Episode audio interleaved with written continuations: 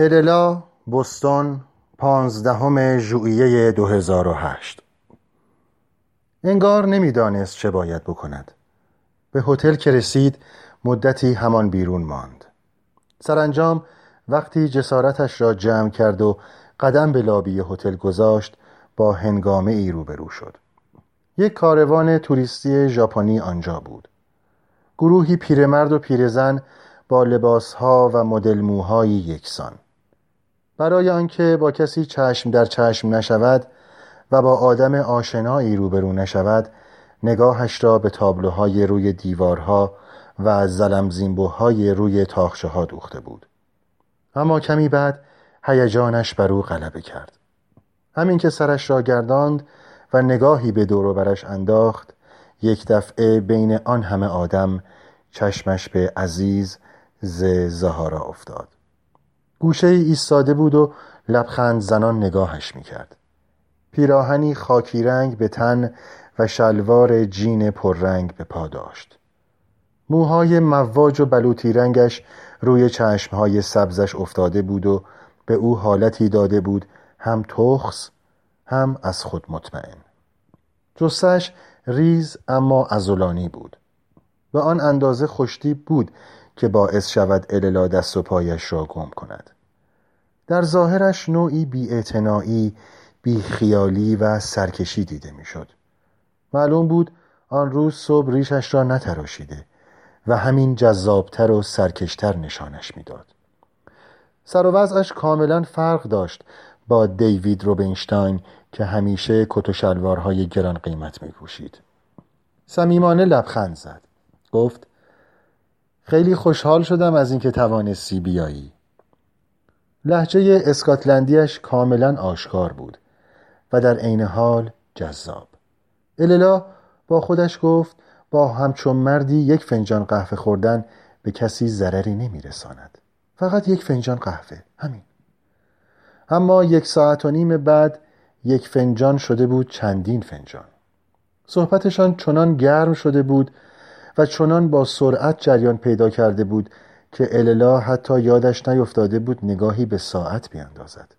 ساعت یازده و نیم شب بود و اللا رابینشتاین مادر سه فرزند با مردی که دربارهش تقریبا چیزی نمی‌دانست جز اینکه رومانی تاریخی نوشته و یک ماه با او نامه نگاری و چند بار تلفنی صحبت کرده تنها در لابی هتلی نشسته بود.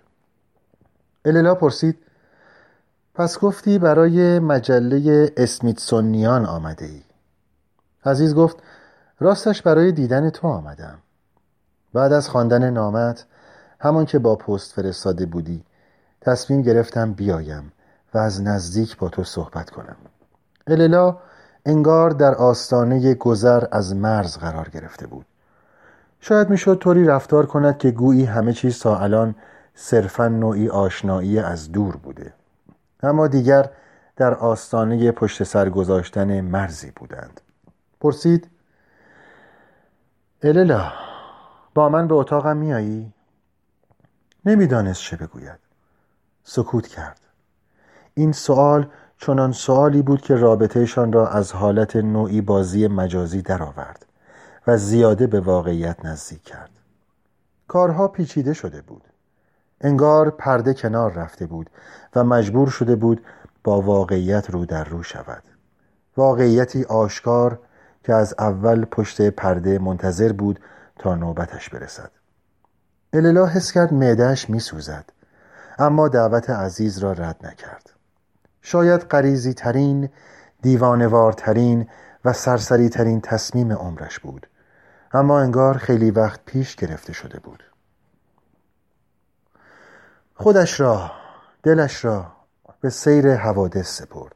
گفت می آیم اتاق شماره 608 را با رنگهای آبی و خاکستری خیلی با ذوق و سلیقه تزئین کرده بودند. بزرگ و دلباز بود. اللا با خودش گفت آخرین بار کی توی هتل مانده؟ حتما چند سال پیش که با شوهر و بچه هایش به مونترال رفته بودند. چون از آن به بعد همیشه تعطیلاتشان را در ویلایشان در رودایلند گذرانده بودند. خیلی وقت بود در جایی نمانده بود که کارهای رفت و روب و نظافتش را کس دیگری انجام دهد. احساس کرد به کشور دیگری رفته. اما همین که پایش را داخل اتاق گذاشت نگران شد. با آنکه اتاق به نظرش قشنگ می آمد و دکوراسیونش همانطور بود که دوست داشت اما تخت خوابی که درست وسط اتاق گذاشته بودند مضطربش کرد. برای چه به این اتاق آمده بود؟ توی هتل در اتاق مردی غریبه چه کار داشت؟ اگر عزیز می‌خواست به او دست بزند باید چه عکس نشان می‌داد. اگر ساعتی را با او میگذراند دیگر با چه روی چشمش به شوهرش و بچه هایش نگاه می‌کرد؟ درست است که دیوید این همه سال با دیگر زنها روی هم میریخت و توی چشم اللا نگاه کردن برایش سخت نبود. اما خب آن قضیه فرق می‌کرد. بعد ذهنش رفت سراغ نگرانی های دیگر. اگر, اگر عزیز او را نپسندد آن وقت چه؟ اللا فکر می‌کرد هیکلش قشنگ نیست. هیچ وقت توی بدن خودش راحت نبود. دوباره فکرش رفت سراغ بچه هایش یعنی خوابیدند. یا تا الان پای تلویزیون نشستند. اگر بفهمند مادرشان این ساعت کجا بوده او را میبخشند. عزیز متوجه تشویش اللا شد.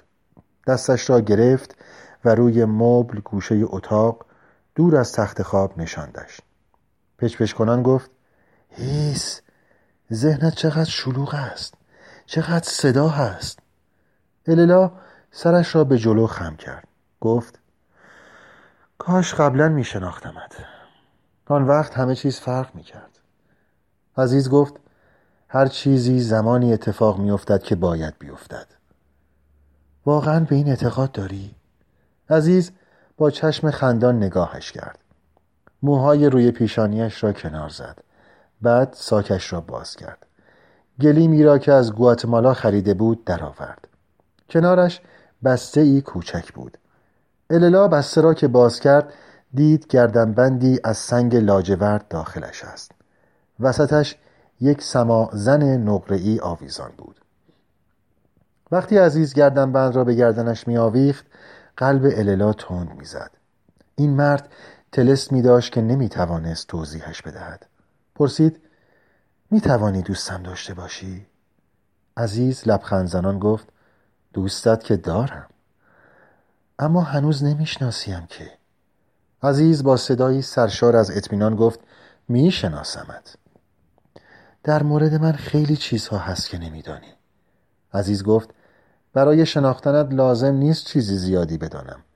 جوهرت را می‌بینم. و این جمله به نظر اللا آشنا آمد.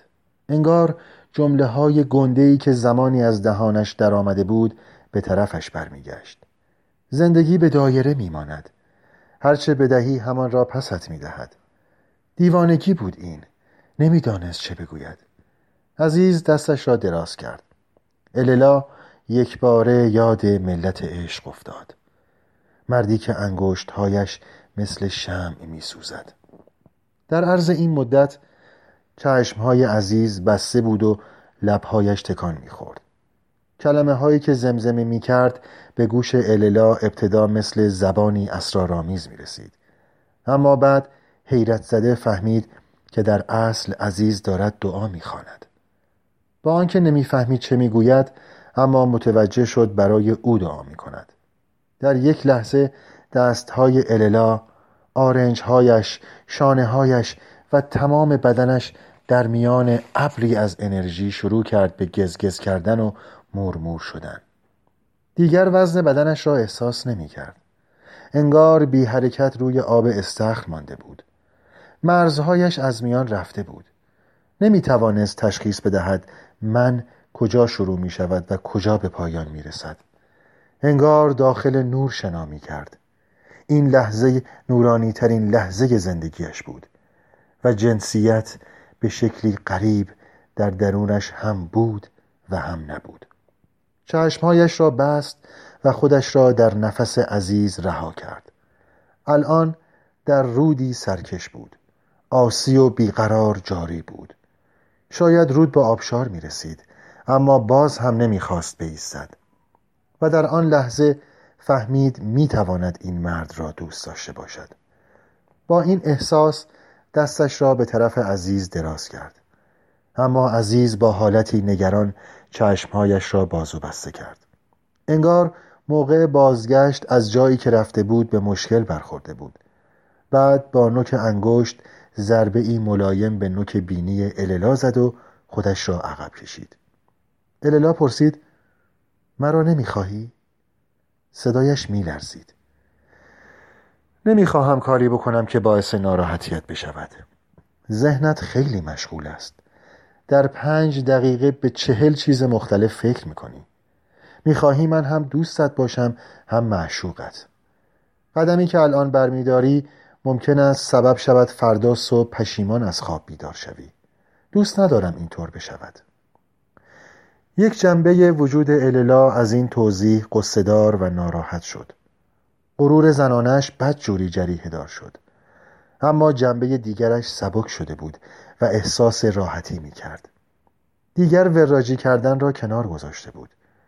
عشق عزیز از آن عشقهای محصور کننده محدود کننده بازخواست کننده حسادت کننده نبود.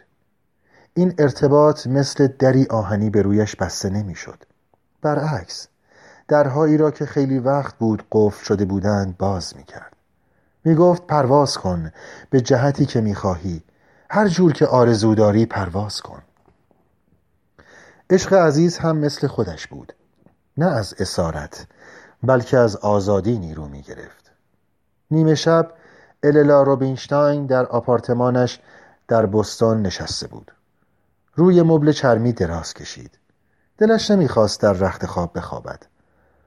نه برای اینکه شوهرش زنهای دیگر را به آنجا آورده بود. برای اینکه خودش را در خانه خودش غریبه حس می‌کرد. ترجیح داد روی مبل بخوابد. انگار آنجا مهمان بود و خود اصلیش در جایی دیگر صبورانه انتظارش را می‌کشید.